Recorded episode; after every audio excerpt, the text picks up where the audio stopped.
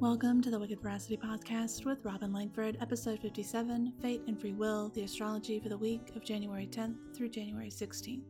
Before we get started, I want you to know that all times I'm going to mention are in the Central Time Zone.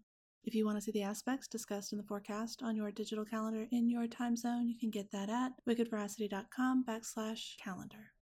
Monday is a great day to make headway on your to do list and do a little prep work for later in the week.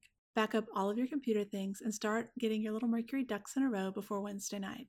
Tonight is a good opportunity to dream about the direction you want to be moving towards. Big dreams create big results. Overall, it's a nice start to the week and a good time to set the intention to be gentle with yourself and others for the rest of the week.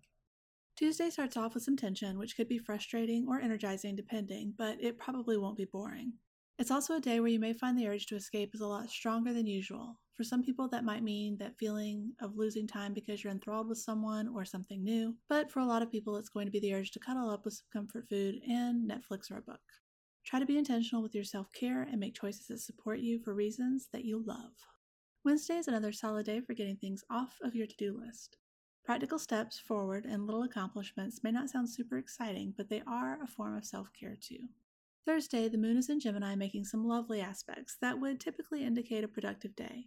This may still be true, but I'd implement Mercury retrograde protocols today, by which I mean double check every single communication you send and think before you speak.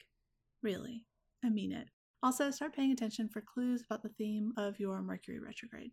Friday, the moon is in Gemini, ruled by a Mercury that is stationing retrograde. It's a lot like Thursday, but with more confusion and animosity. All of the Mercury retrogrades this year are a little extra. This one has Mercury conjunct Saturn in Aquarius and square Uranus in Taurus, and it will be stationing direct conjunct Pluto. You'll likely be rethinking some pretty big topics and revising your plans for the future over the next few weeks, and that's great. Mercury retrograde is perfect for deep dives, obsessive research, re examining the structures and foundations in some part of your life.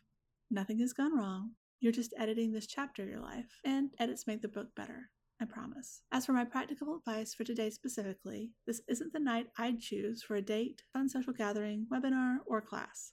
I'd use Wednesday, Thursday, or Saturday for that. Saturday is a little oasis of a day because the moon is at home and applying to a trine with Jupiter. It might be the best day of the week, and I sincerely hope you do something nurturing for yourself with the energy. Sunday is going to be emotionally intense. Not only is the Sun joining Pluto and the Moon opposing Venus, but the full moon is tomorrow.